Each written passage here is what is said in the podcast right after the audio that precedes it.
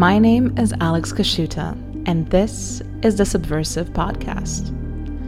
It's an excuse for me to talk to some of the most interesting people on the heterodox to heretic spectrum. Everyone from iconoclast philosophers to rogue scientists to real post BuzzFeed journalists and our true intellectual elite, Twitter anonymous accounts. In short, they're quite subversive. Enjoy.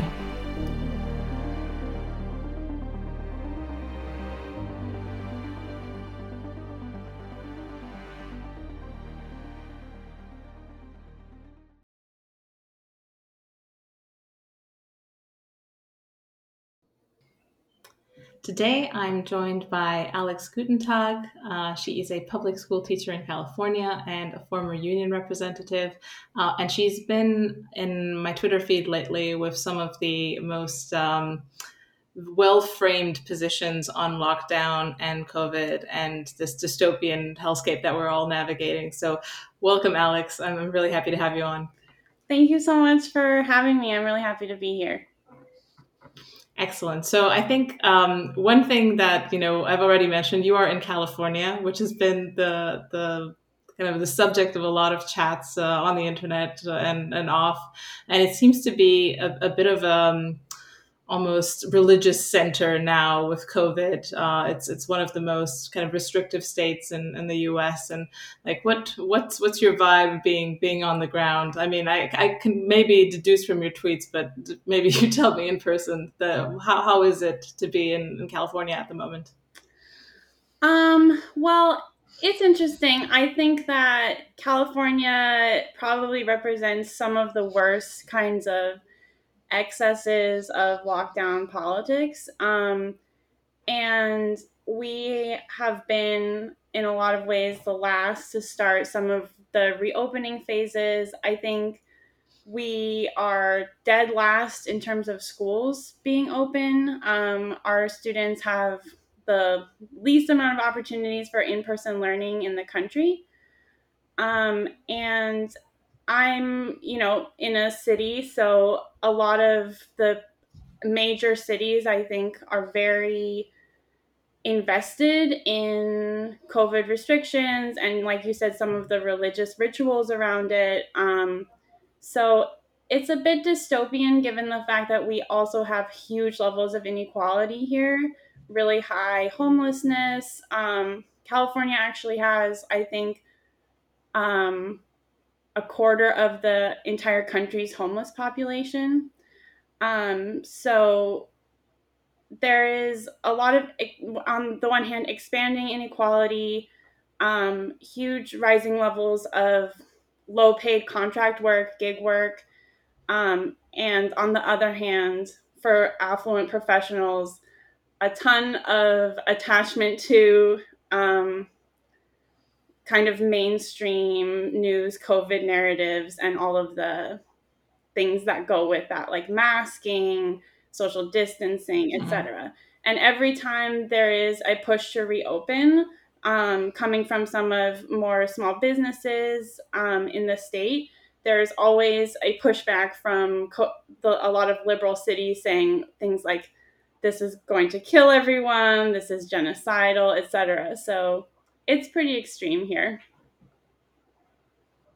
Yeah, I can imagine that. It's um is there any political will now pushing back against it or is it just, you know, yeah, same old same old? Yeah, there is because there is a recall. There was a recall petition for Newsom and they got enough signatures, so I'm constantly now getting emails from Newsom saying like we have to stop the recall.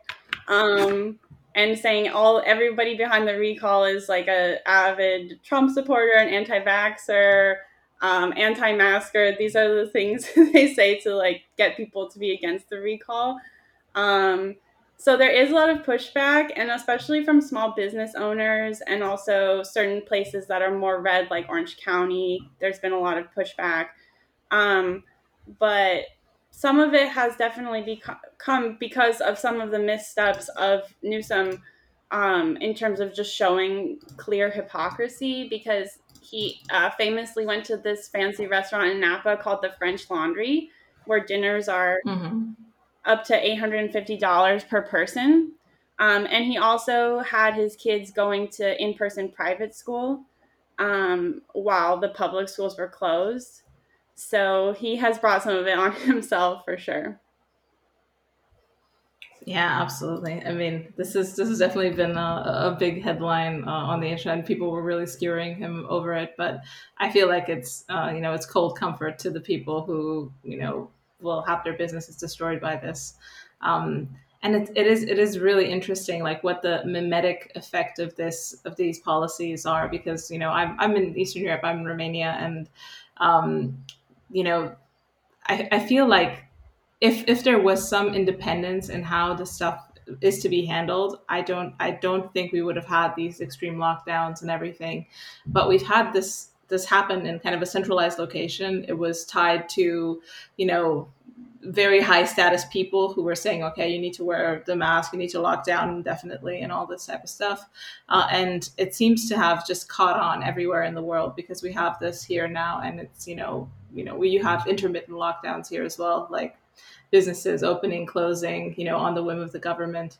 Um, it's I, I don't know how much of this is European policy. If it would have you know worked in Europe the same way, but it does feel like it's kind of trickling down from you know these high status memes that we see in, in America because you know it's it's it's quite shocking to people you know who, who come here that you know everything's downstream from America. It's about maybe four or five years later, you know, people still like the show Friends here, but you know it's it's still it's still pretty like intensely American. Yeah. Um, yeah, so um, you wrote a really, really interesting piece in the Bellows, um, which was still pinned on your profile, and it's uh, it's one of the you know best summaries of, of what's going on in terms of lockdowns and COVID and um, and you know gig work and everything that you, mentioned in there. So um, I, I want to ask you about um, kind of what do you see the causes of this because it, it it does kind of put me in a bit of a conspiratorial mood to see that you know this has been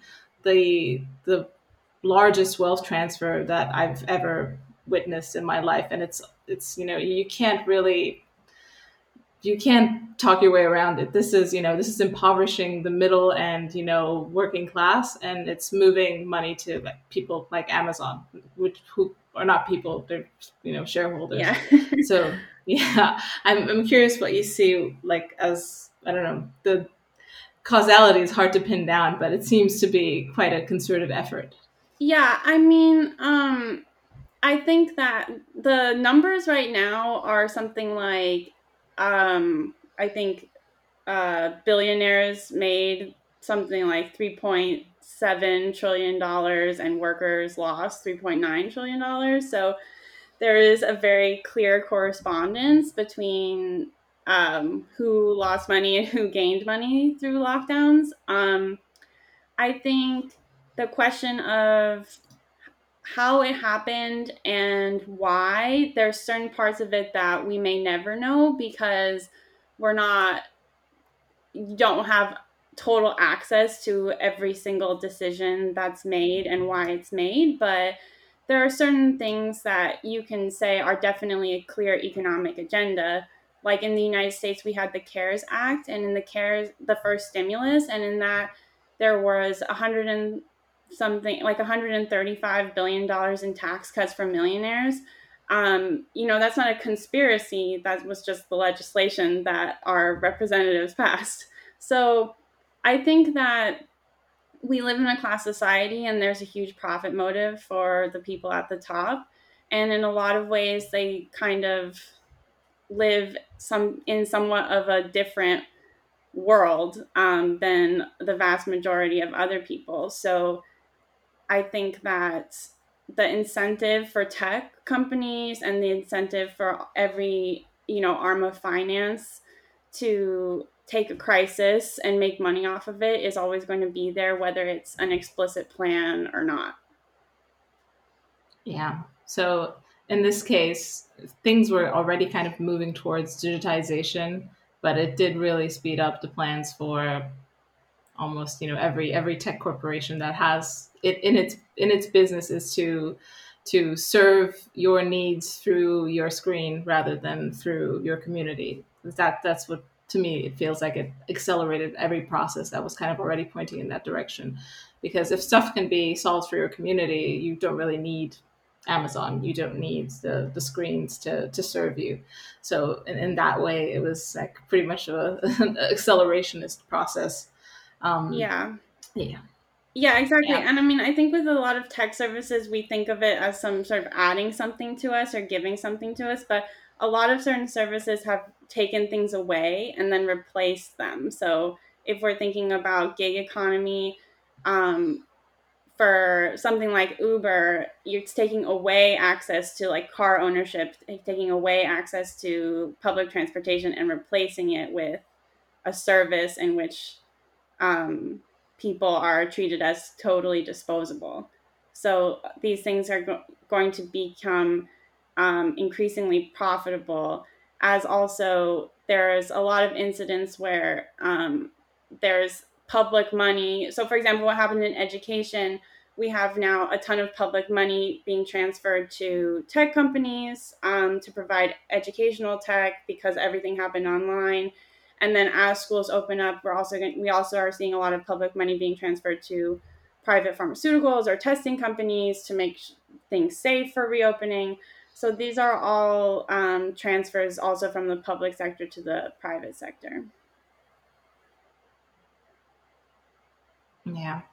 Yeah, it's it's interesting how um, you know this this whole gig economy um, show seems to be played as you know okay we're, we're empowering people we're giving you the the tools to you know become an entrepreneur you know it's, it's always spun in a in a very positive way. And this extends from you know things like uber which you know is driving a car around to stuff like onlyfans or even more you know advanced forms of, of sex work that you can do online uh, or at least intermediate through online. And um, it's it's very interesting to me that a lot of corporations are seem to be just running cover for this stuff. Like it's not you know they're they're not ever, uh, you know, outlining the fact that this might have a downside. Um, and I feel like you know the the main um, the, the main vibe and, and culture is you know don't don't speak up against this because you're you're attacking the people doing it. But you know typically when people do you know offer a critique of this or they're critiquing the corporations which don't you know they don't protect the workers they don't you know they're not obligated to give you anything it's like they're you know they're just throwing you know bread into the into the circus yeah. and you know expecting you to thank them yeah yeah it's a it's it's a weird it's a very very uh, strange relationship we're expected to have with these corporations now uh, and in a way i mean I, I come from a more uh, I don't know, I wouldn't say libertarian, but kind of more free market bent. And now I've, I've kind of understood that, okay, you know there there are there is a certain scale at which these companies you know they're um, you know the, the, the, powers they accrue um, are not on par with the obligations that they have or obligations that can be imposed upon them in any way by anyone uh, especially multinational corporations. And and you see this here in romania as well like they you know they come in they set the terms they you know everyone wants them here obviously because they're job creators they pay taxes you know for as much as they do they improve the economy they bring bring all sorts of uh, all sorts of things uh, in here.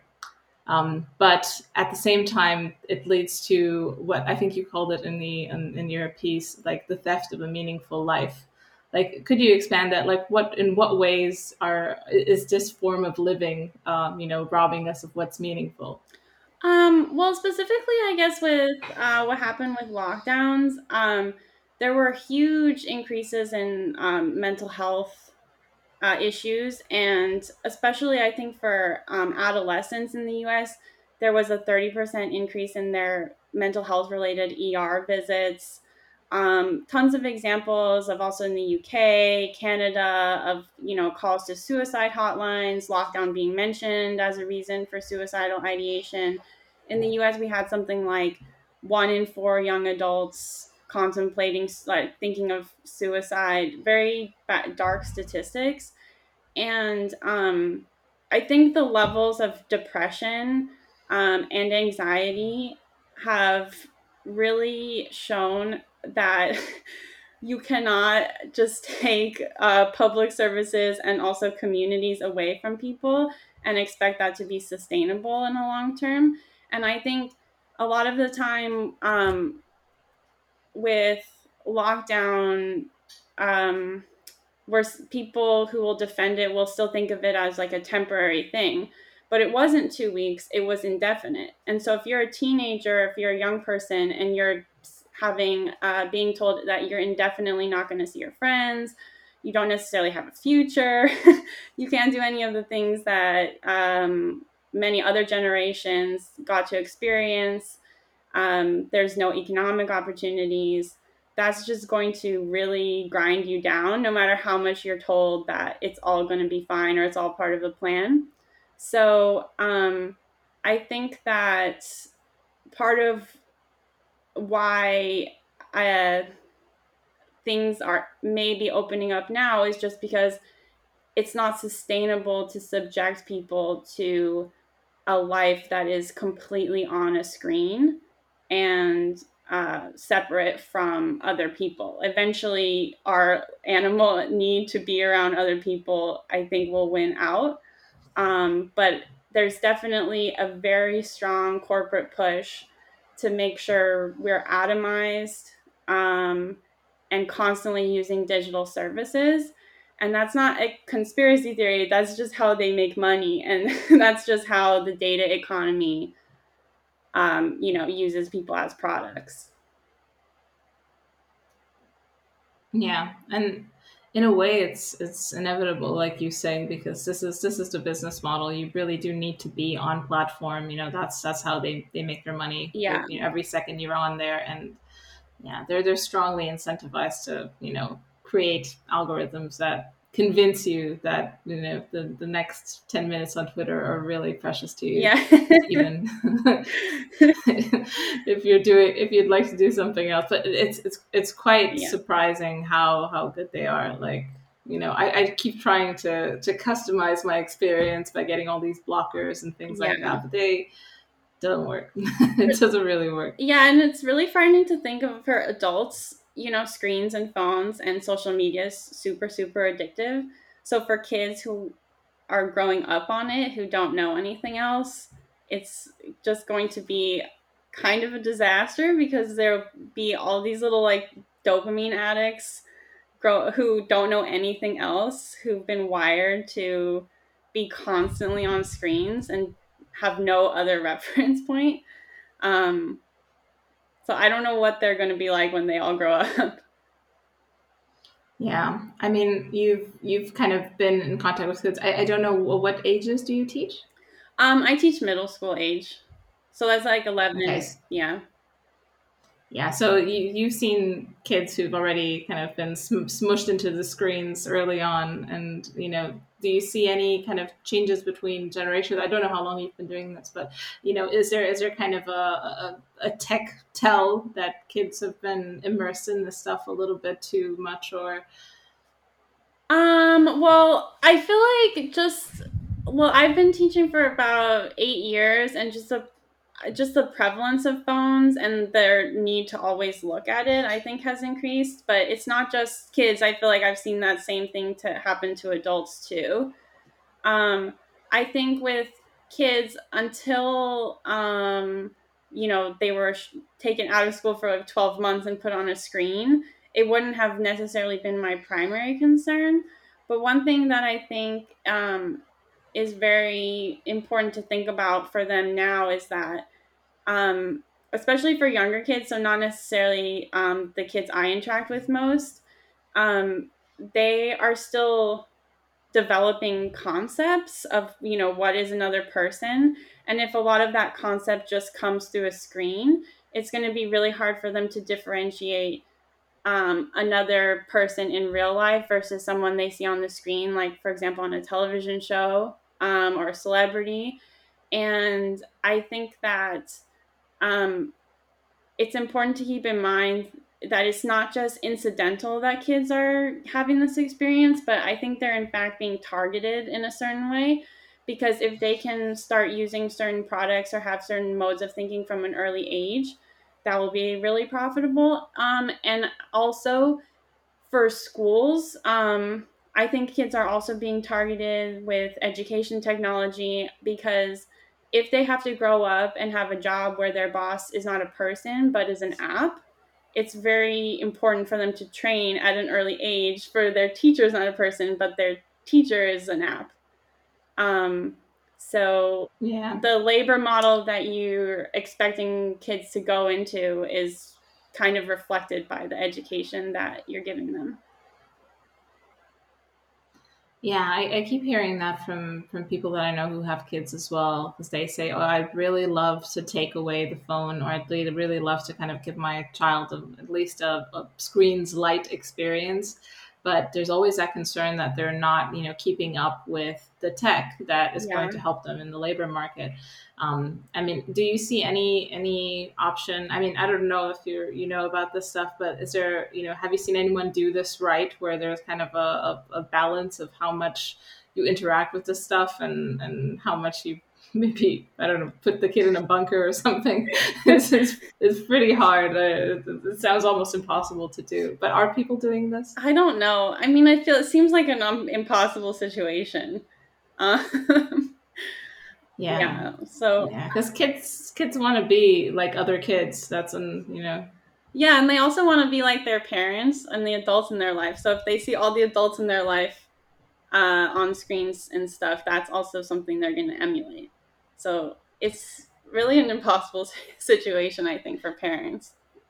Yeah, I was uh, actually I, I, met up with a, a friend of mine today, and she was there with her baby, and yeah, baby, baby's super cute, and she had all sorts of toys, but one of the toys was a was a, a kind of a mock iPhone, and I was like, this is a bit strange. what, what, what, does she want that for? I guess it's an imitative toy because it's like you know she either wants your iPhone or she gets the mock iPhone with right. you know the, yeah. the dead dead screen, uh, which is less stimulation. Yeah, but I was sense. like that's a pretty strange toy.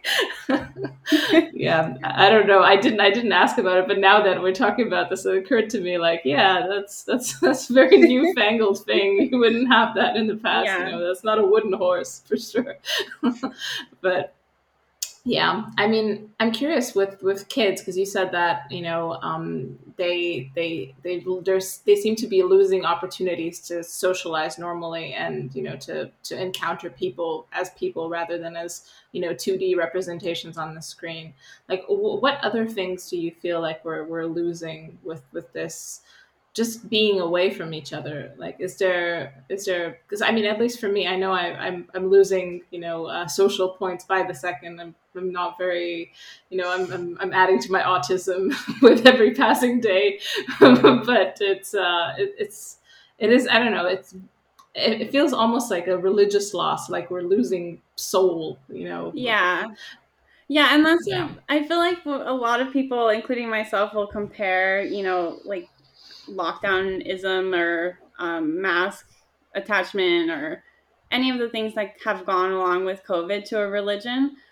But um, there there's parts of religion that are much more spiritual or have to do with you know profound existential questions that are missing from the COVID religion. So it's like only the most ritualistic parts, but none of the meaningful part of a religion. Um, and I think that some of the things that we're losing seems like it's been a long time in the making. So, um, probably for us versus our parents' generation versus our grandparents' generation, communities have already started to fall apart, or people have become more and more separate, more and more atomized. Um, and this was just a huge catalyst to um, amplify that. And I think that there's a certain way also in which when the culture is also so politicized and you have to take sides or you can't have open debate you can't like disagree with your friends you can't disagree with your community. Um, if you disagree with your community you might be ostracized. That is also super isolating too. So um, i think that there is uh, definitely a loss of an ability to go outside, go to a local space, see people you know, talk to people you know, um, without it being intensified along certain uh, divisive topics. Um, and that's been really, really amplified now by the fact that you have to cover your face to go to a public space. You have to um, uh, engage in whatever kind of sanitizing practices uh, you're told are necessary to enter into certain public spaces. There's all these kind of internal uh, stops, internal checkpoints almost, and you can't meet strangers really because you can't see them. so the community yeah. dissolving yeah. is basically what's happened. Yeah, and I, I, I take your point with this kind of just being an accelerant to to a trend that was already happening. Like I, I have the feeling that you know this this whole thing started at the time when we didn't really need each other anymore. Like, mm-hmm. you know, back in the day, you know, what, however long you want to go back, um, you know, people were kind of dependent on their neighbors, they depended on family. Either, you know, there was not really much of a safety net, or they were dependent on jobs or help or, you know, extended family networks for different things. Uh, and then slowly, you know, people started drifting more towards the market where the market could tell you, you know, could, could solve your problems for you, could solve your, you know, sustenance problems, could solve your, you know, I don't know, housing, shelter, everything. If you were a good market participant, you would get rewarded by, yeah. you know, getting, yeah, getting the stuff you need. Um, and I feel like now because essentially the, the, the market has finally been able to plug your social gap in a way or you know kind of show you shadows on the wall mm-hmm. that kind of look like social yeah. interaction but just enough to keep you hooked um, yeah curious to see you know how, how how what do you think about that position the the position of that of yeah just not needing each other anymore and just kind of having having our needs or at least you know um maybe getting stimulus to feel like we have our needs met, but rather than actually getting our needs met, which would involve a more complex relationship with people that you know has has different you know layers to it but you know and that might sometimes be difficult which i think is also something we has happened to us that you know you now you don't have to go through difficulties like you know if you were like in a small village, you would have to put up with everyone because yeah. everyone was essential. You know, you if you hated the baker, you had to get along with the baker because you needed the bread, um, and you'd you'd make it work. But now you don't need to have social friction at all because you have all these intermediating technologies where you can only talk to people who agree with you, and if they don't agree with you, then you know, screw them. Next. Yeah, I think that's definitely right. That a lot of it is basically the structures that we've set up our lives through, um, where you don't know, you know, most of the people along the supply chain that you're a part of, um, or that you are the endpoint of a lot of times. So, I think that that's definitely right, um, and I think that underneath that though there is a human need still. Like you you said the you're not really getting the social interaction you're getting this kind of pale imitation. And so i think that the need for i think it's very possible for us to enter into a very long and dark period where this continues but that ultimately there is a need for real interaction that will probably push through, and it's just a matter of time um, and a matter of the number of people who agree on that, basically.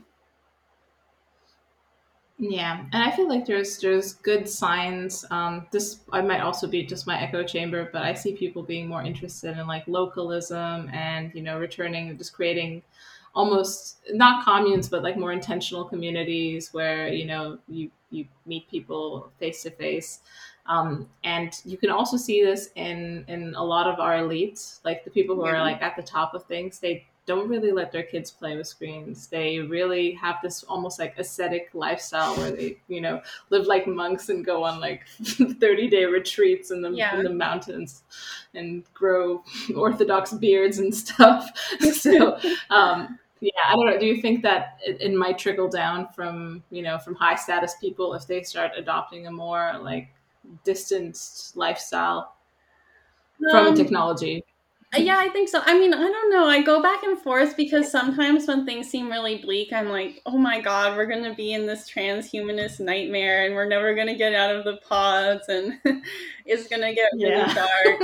like, um, everything's gonna be like vaccine passports, and we'll never escape. And um, so sometimes that's how I feel, but I think since things seem to be turning a little bit towards reopening, um, and it doesn't seem like they're going to be able to close in the same way, at least here, um, because of pushback, that has made me a little more hopeful.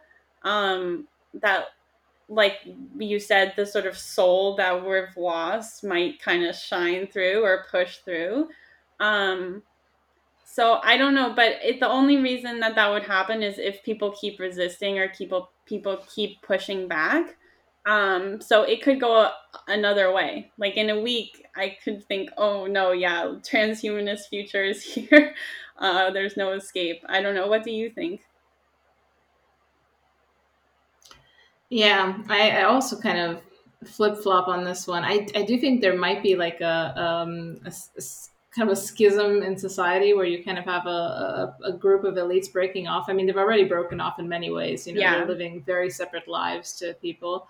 Um, and then they would kind of have this, you know, monk-like existence where they realize that, oh, you know, this type of stuff is toxic. You know, you don't want to you don't want to poison your body with technology and they keep their children separate and there's kind of like a you know Eloi Morlock type divide where yeah know, we, we, have this is all this is also a dystopian future but it it involves you know the elites breaking off and learning some some trad stuff. And yeah it's it's quite a I don't know a, a scary reality. Um uh, I like like you. I, I don't know exactly which way this is going to go, and I keep hearing from like more libertarian people that you know transhumanism is not only fine, it's it's the future and should be embraced as much as possible. And I just I I am not I'm not pro transhumanism at all. It scares the shit out yeah. of me. I mean, yeah, I, sorry, go ahead.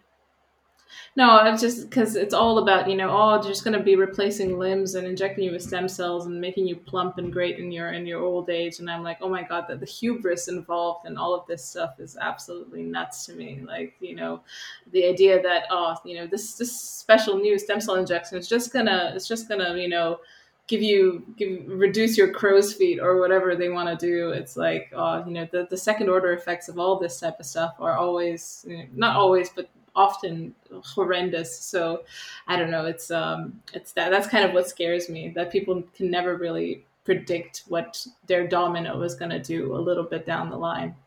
Yeah, I mean, I think. Uh, yeah, I, I definitely agree with you. I mean, I, I think that a lot of it seems to be, I don't know, people playing God, for lack of a better term.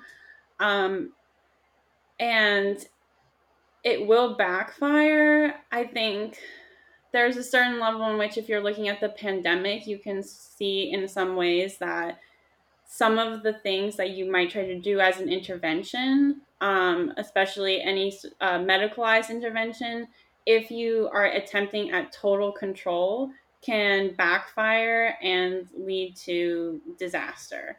So i think that yeah i'm with you. I don't think that is a good thing um, and i think that there is a part of um, technology, medicine, science that has improved quality of life tremendously for many people.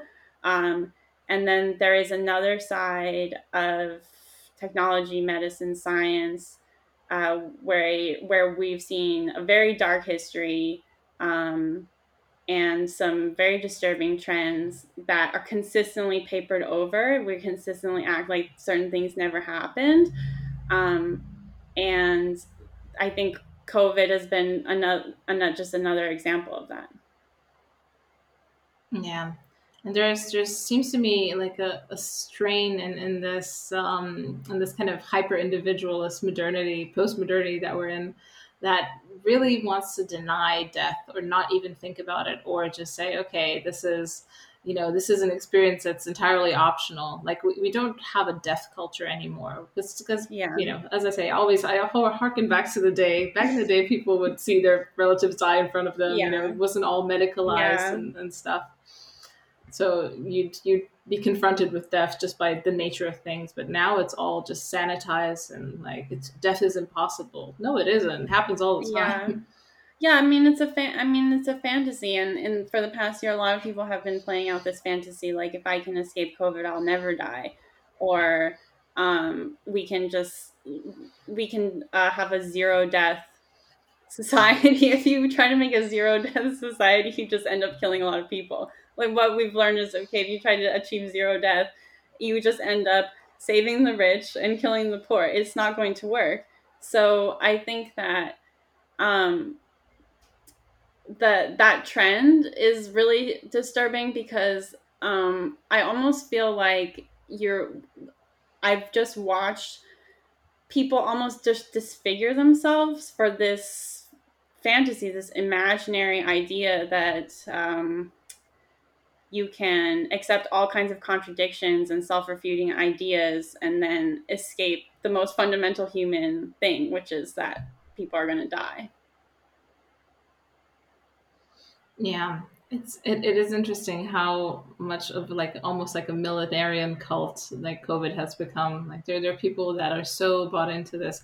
And i understand that you know we, we do have kind of a, a bit of a meaning crisis. There's not really anything to orient your life around. And then this historical event happens uh, and it's all about you know people who are good and people who are bad and people who protect other people and are virtuous and people who are you know don't wear their mask the right way or you know break curfew or you know are not uh, don't understand the, the specificities of a level three lockdown whatever.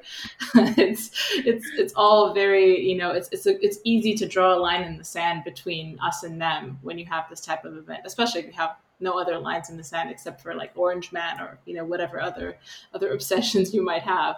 Um, so I, don't, I don't know. It, it feels like do you think this type of religious fervor is is continuing? I mean, do you do you feel it fading a little bit, at least in California, or is it still people are still going strong? I mean, oh, okay. I think there's one group of people who definitely see vaccines as their ticket to freedom and have seen that as it the whole time who once they get vaccinated now feel like okay it's over for me or like i see the light at the end of the tunnel.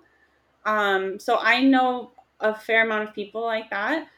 Um, i think that there's also people who would like to who will say openly they would like to continue with masks and social distancing um, after vaccines. Um, I think they're in a minority. Um, I think the main issue is that uh, not necessarily about those specific things continuing, but really that the narrative, I think, is not going to ever change in many people's minds that lockdown was good and it saved people, um, no matter how much evidence is presented to the contrary.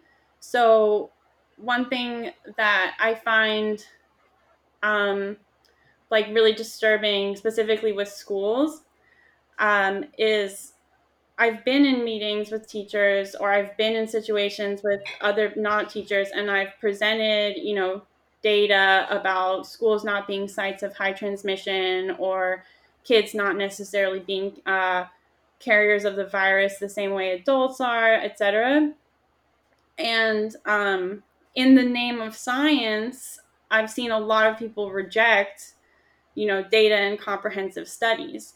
So I think that culture is not going to go away. Um, where like science has been completely, uh, science in quotes has been completely undermined, uh, and even if we leave behind certain rituals associated with COVID, I think that there will still be a definite ideology where science is whatever I want to be true, um, science is um, whatever is, you know, the ideology of the Democratic Party, that that kind of thing. I don't think is going to go away.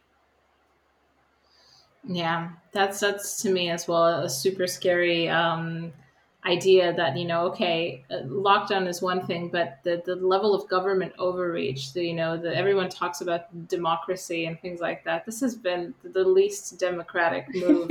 No one had a say in this. Yeah. it was by decree. It was literally mi- military dictatorship grade stuff. Yeah. everyone pretends that this is you know just democracy. Also the, the misuse of the word democracy. Democracy means you know the ch- people's choice Yeah. it doesn't mean the Democratic Party and whatever you know people who who like the Democrats or whatever you know scientists affiliated with them you know have have on their menu this week, and that's that's the abuse. And I also feel like if if things like lockdown are now a tool in their toolkit, Right. they will whip this out every time. You know, Yeah. climate emergency, lockdown. Um, you know, anything that's that's named an emergency will now have to you know can can mean that the military can put their boot on your on your neck and it's fine. It's democracy. Yeah. I mean, it's uh, some it. They know now that if people are scared, they can basically do whatever they want. so it's a great test run for a lot of uh, worse things that could come down the line. Um, and I think that a lot of people underestimate the precedent it sends. It, it sets to do stuff like just put kids out of school for 12 months. Um, like tell kids and families, okay, school's closing for two weeks. And uh, a lot of, yeah, we know a lot of you don't have internet or you don't have a computer, but it's just over for now. And then for that to continue for a whole year, you're basically undermined decades, if not centuries, of work people have done to guarantee kids a right to an education. So you I think that, especially on the US left, a lot of those consequences are treated as totally trivial or totally natural to a pandemic or totally natural to a virus. And they're actually completely unprecedented and regressive um, and super destructive in terms of how, like, what exactly what you said, how it can come back and be used time and time again against the population. Yeah.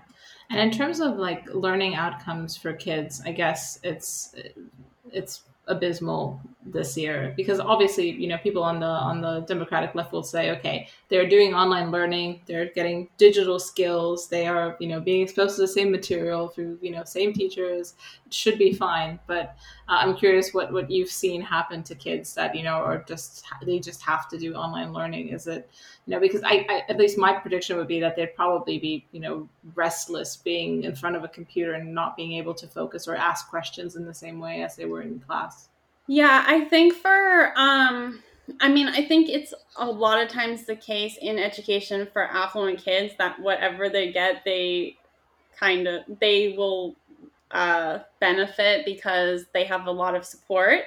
Um, and for kids who are lower income or kids who are from more vulnerable populations, like English language learners or kids with disabilities, um, they've already been let down by the education system and now they're even more let down. So I think the outcomes for them, for kids who are already behind, where in the US they're severely behind, like three years behind, four years behind, is a very dire situation.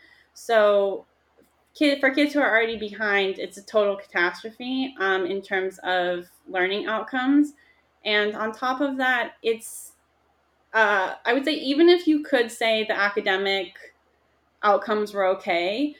It's basically taken all the worst parts of school, all the parts of school that's just um, meaningless learning, indoctrination, and taken away all the best parts of school, which is that you get to be around other kids, you can learn from other kids, you can do hands on activities, you have extracurriculars, uh, stuff like that. So it's taken away the social element that could sometimes act as a bit of a barrier to the worst parts of school as just an you know a factory for making workers and an indoctrination machine for children.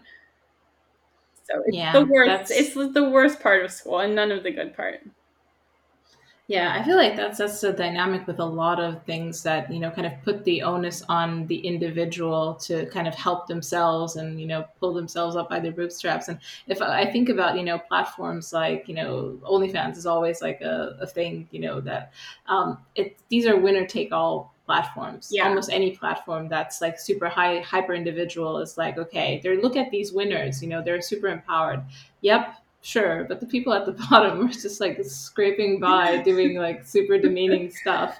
Um, and, you know, it really just I feel like you know if you put a tech layer on top of everything, the people who are like super tech savvy and you know have marketing skills and you know know how to do all this stuff will rise to the top. While you know you have an excuse to say, oh, we're also empowering everyone else because everyone has access to these platforms. Everyone has access to online learning.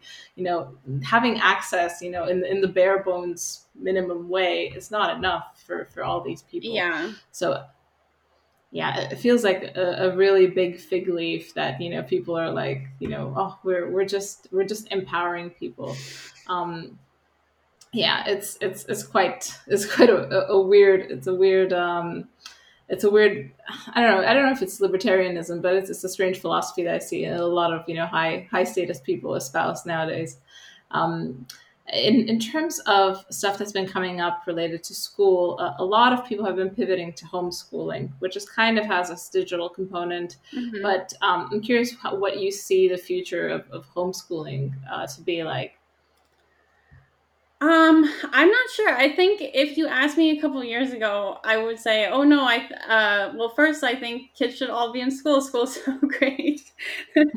but now I feel like even as a teacher, my there's been a huge erosion of trust for me bet- with schools or just with other educators. So I could definitely understand a lot more now why parents would want to homeschool.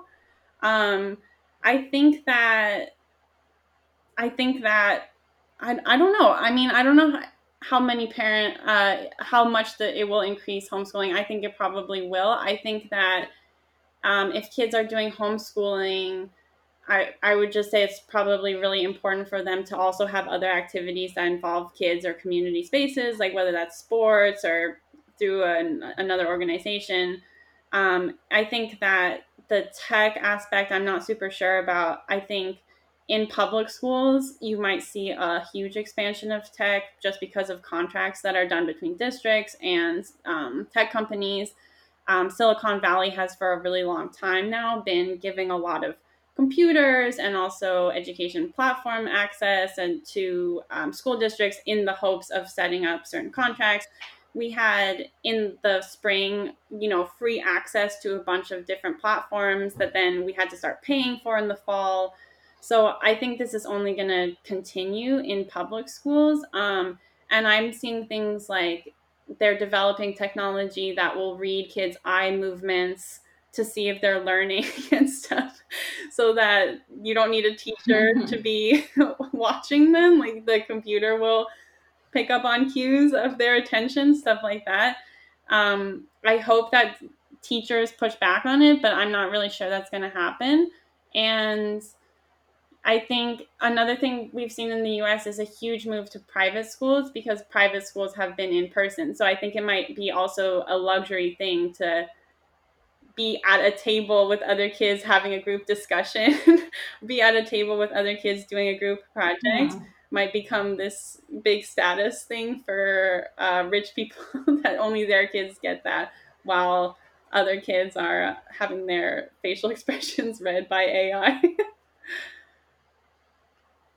that's that's really interesting. So private schools have been in person throughout this time or Yeah. Not really? not the entire time, but I'm uh, but a lot of the time, and I, uh, I want to say they started giving, at least in California, they started giving waivers for them to open in the fall. Oh, okay. Yeah.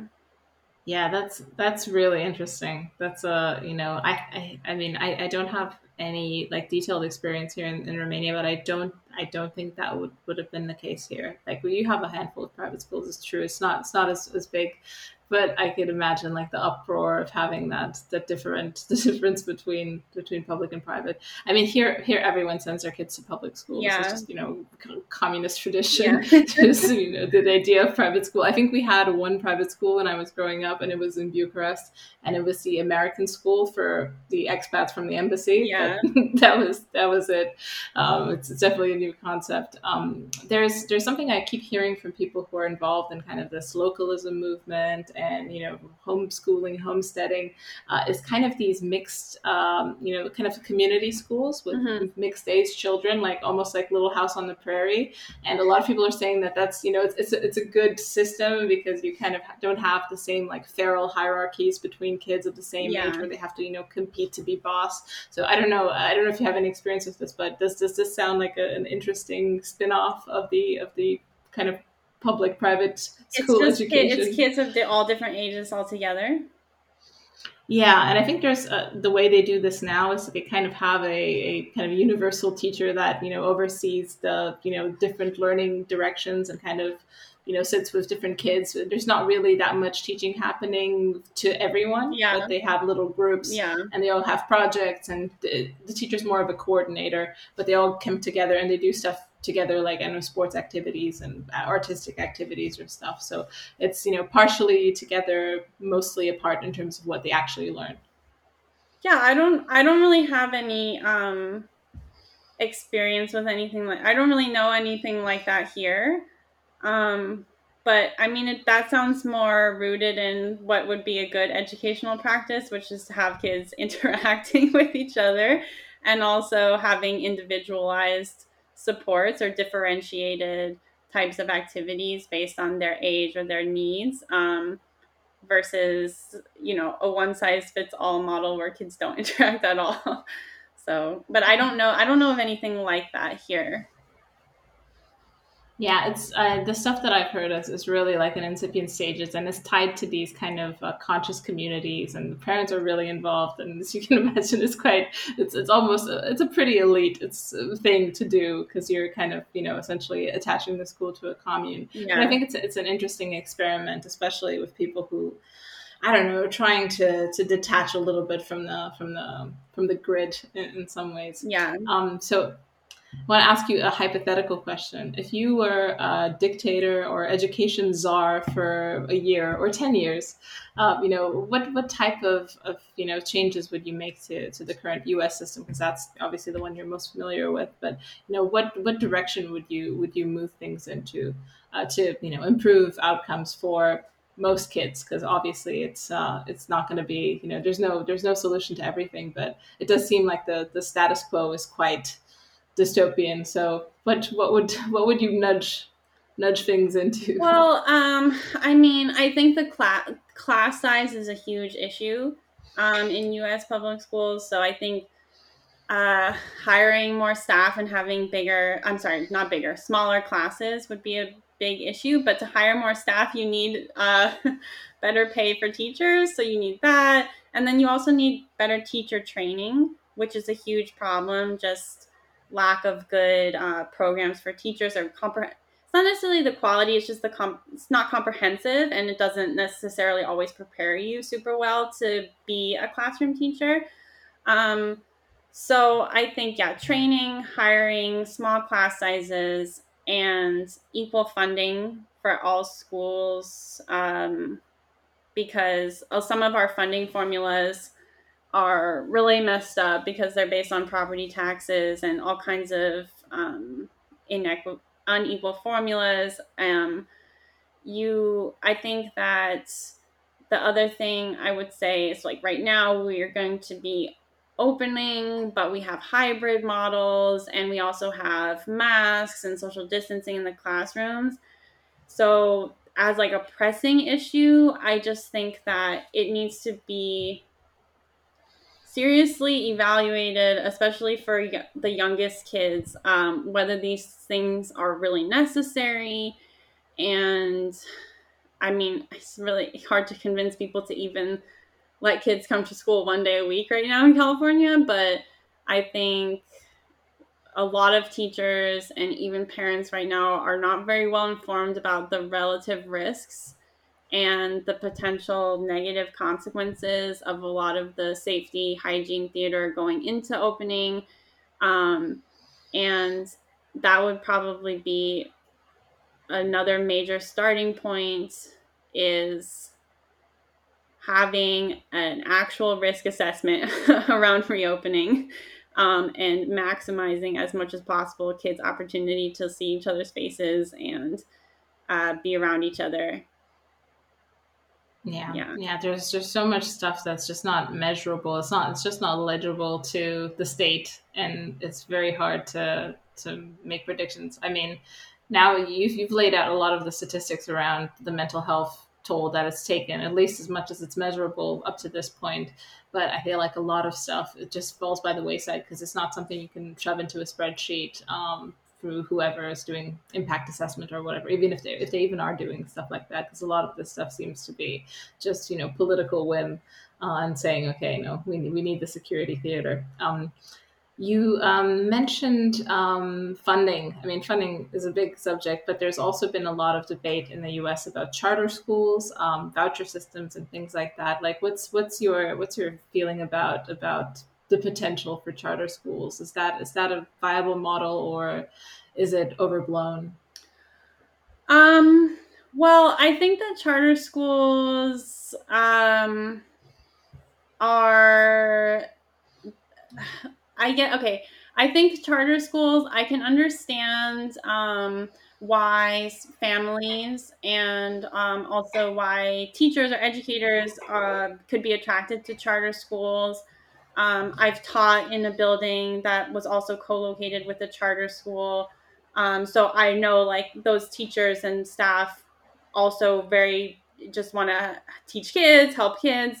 Um, so I definitely understand why people think charter schools are beneficial. Um, I think it's really important in the US to keep in mind the way in which um, investors or people who found charter schools can profit from it. Um, and uh, in terms of both the real estate schemes that go on and also tax breaks that happen. So I think that it's a basically an avenue to privatize a lot of public education and also to direct public funding to private people or or organizations. So I don't think it's a solution. Um, and I think that there's not a lot of evidence, overall evidence, that they've improved any learning outcomes for kids. Um, so I would say overall, it's not, it's a negative trend. And they're also, I mean, there's a lot of problems with the teachers union, but it's also, they're the, um, staff at charter schools are not unionized. They have uh, crazy working hours and they um, don't have a lot of protections. Mm, okay. So um, there's there's been quite a lot of negative attention on the teachers unions uh, lately, yeah, especially COVID, because you know the reaction's been. so you you you you agree that they should have handled things maybe in a, in a different way. Like, what's what's your what's your take on the current situation of uh, of American teachers unions?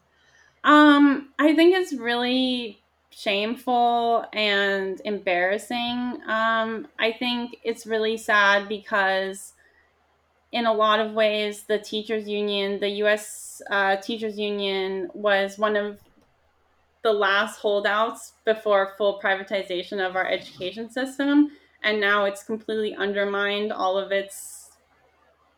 It's just completely undermined all of its own principles, and um, it's basically thrown away a lot of the confidence and trust that the public had in it because we had a wave of teacher strikes um, in a few different regions of the US and we had to- a lot of public support.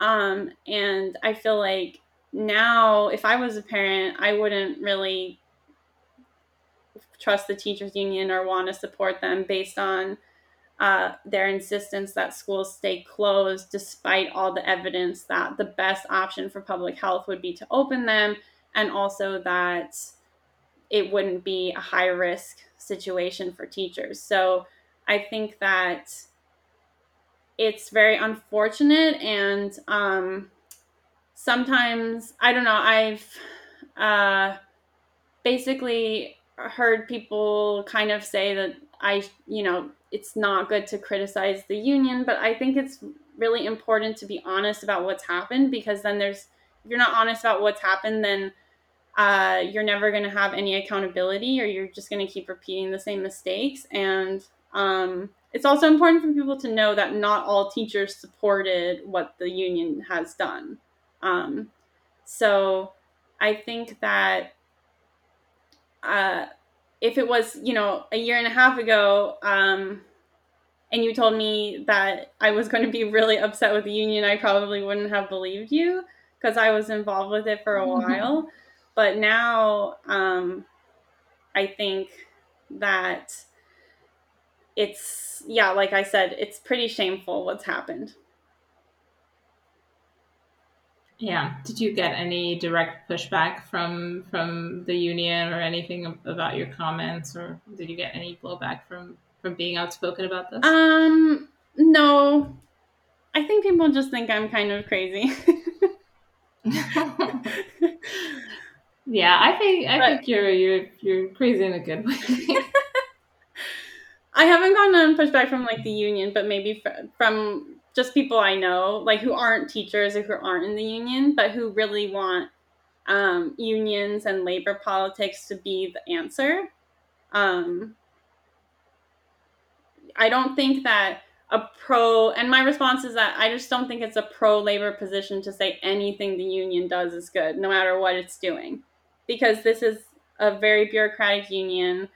Um, you know, California teachers, I think the average salary, I can't remember, but like a starting salary is something, you know, 45,000 average for a first year teacher in the state. And then our union um, officials are making six figure salaries, not like a million dollars sometimes. So, um, they're not and all of our dues money goes to not all of it but a significant portion does go to political activities that don't necessarily improve our con- working conditions.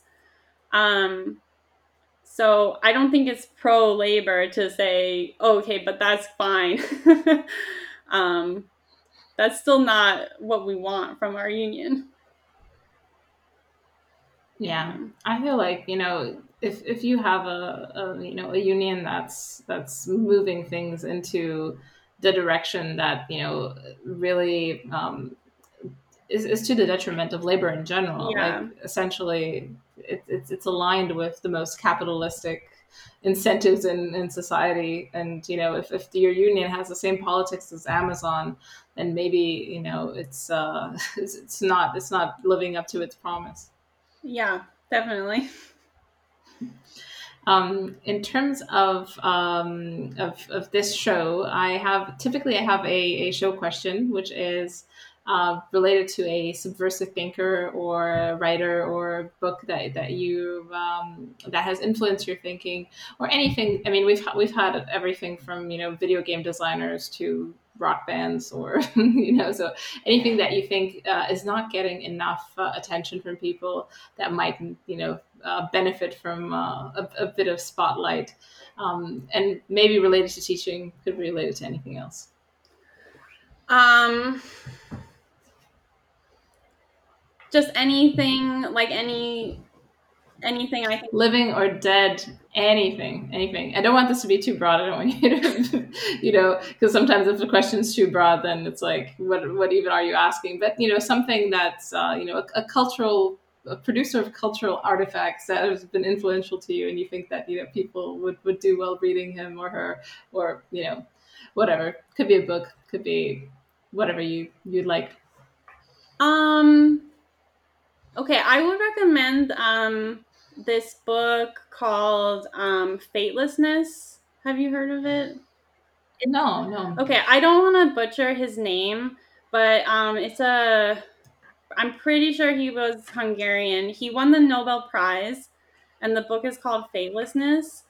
Um, and it's and he was a Holocaust survivor, and the book is about his. Um, it's not autobiographical, but it's like related to his experience and I would really recommend this book because um, a lot of kind of Holocaust industry books or movies um, really portrays uh, it as a kind of cataclysmic uh, aberration event that is very clear while it's happening what it is, uh, why it is, and how it's happening.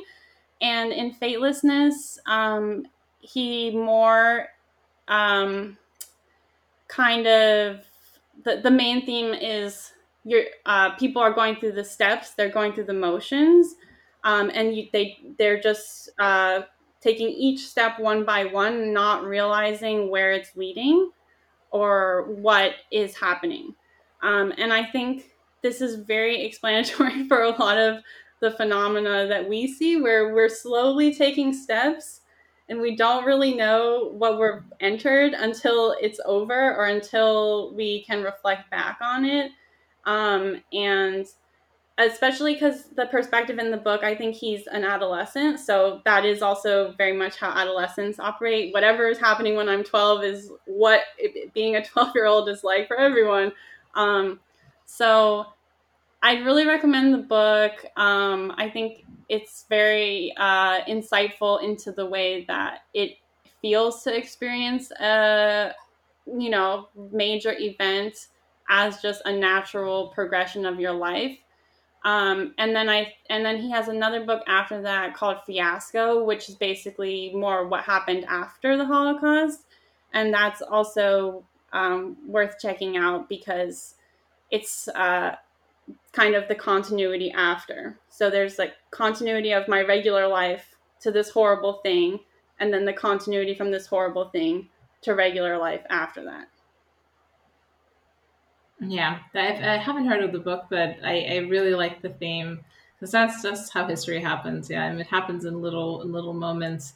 Um, and there's there's another book also about the Second World War, not not the Holocaust specifically. Uh, it's called uh, Human Smoke by Nicholson Baker, um, it's it's kind of it kind of tracks the same theme, but the way it's built, it's in like little historical vignettes. Uh, what was leading up to the to the Second World War, like during the war, and kind of like kind of as it, as it was was winding down, uh, and it's like all these like just random, you know, almost incredible historical events where I don't know, you know, uh, Goebbels was going to a dinner and he made a, a terrible joke, and like it, it's it's really it's really interesting because it's like it just builds the the atmosphere and the randomness of all the little events that kind of created the the the momentum for all of these big events to happen but they're all just like just random you know fragments of history that you know you could see how they led up to to disaster but yeah. each each in their own right they're just kind of like nothing. And it's it's it's a really it's a really good lens to have. I, I like it. So is, is it Fatelessness and fiasco? Yeah and Fatelessness i would recommend more. That's the highlight yeah. Yeah perfect.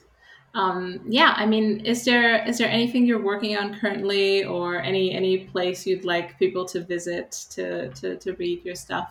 Um well i am going to be working on a couple articles but i don't know when they will be done. But yeah keep an eye out for it. Um yeah i'm just uh, it's i just have to get myself together and and get them done yeah, well, um, I'll be I'll be keeping an eye out for it, and um, I recommend that people follow you on Twitter for the the most you know I don't know the, the most well framed perspectives on on our current you know uh, a slow motion disaster. So I, I really recommend uh, Alex's uh, Twitter, which is uh, at Galaxy Brain. Um, with a brain that is not spelled like normal brain. I, don't, I don't know how to spell in English because we have a phonetic, uh, um, we have phonetic, uh, what's that called? Oh, pregnancy brain, sorry, uh, phonetic vocabulary here in, in Romania. So whenever I saw movies about spelling bees in America, I thought that was just absolutely crazy. Why would you need to spell stuff? But now I need to spell stuff, so I don't know how. So if you want to spell your Twitter handle, please go ahead. Spell it. Yeah, if you yeah. want to, but I, I think oh. it's it's good. It's uh uh yeah at Galaxy Brain G A L E X Y B R A N E. Perfect. Thank you for doing that. Yeah, that might seem excessive, but yeah. it's just because the, the, the last thing is un, it's not intuitive, so it's good. Yeah. Uh, it will be in the show notes as well. So yeah. it's, it's, it's all, it's all gravy. And I also recommend that people read uh, your article in, in the Bellows for um, what was the title of the article? Um, it's called the Great COVID Class War, and it's it's about um, essentially the massive wealth transfer um, and how it happened. Yeah, yeah, that I definitely recommend that because it really strikes all the all the necessary chords for people to get woke on this stuff. Because you know, if you're if you're uh, wavering about the effectiveness of lockdown or you know the, the secondary second order consequences of it, uh, yeah, read read this and get back to me. to be honest. so, Alex, thank you so much yeah, thank for, you so for much coming for having on. me. It's it's been a pleasure. I will I will see you on the interwebs. Yeah, thank you. Have have a great um, rest of your day. If you like what you're hearing, want to see where I take it, and maybe want early access to episodes, bonus episodes, access to the AMA, or you just want to support the cause of dissident speech or my work in general, head to my Patreon at patreon.com slash aksubversive. Your donations are what keeps the lights on and makes the show possible, so thank you.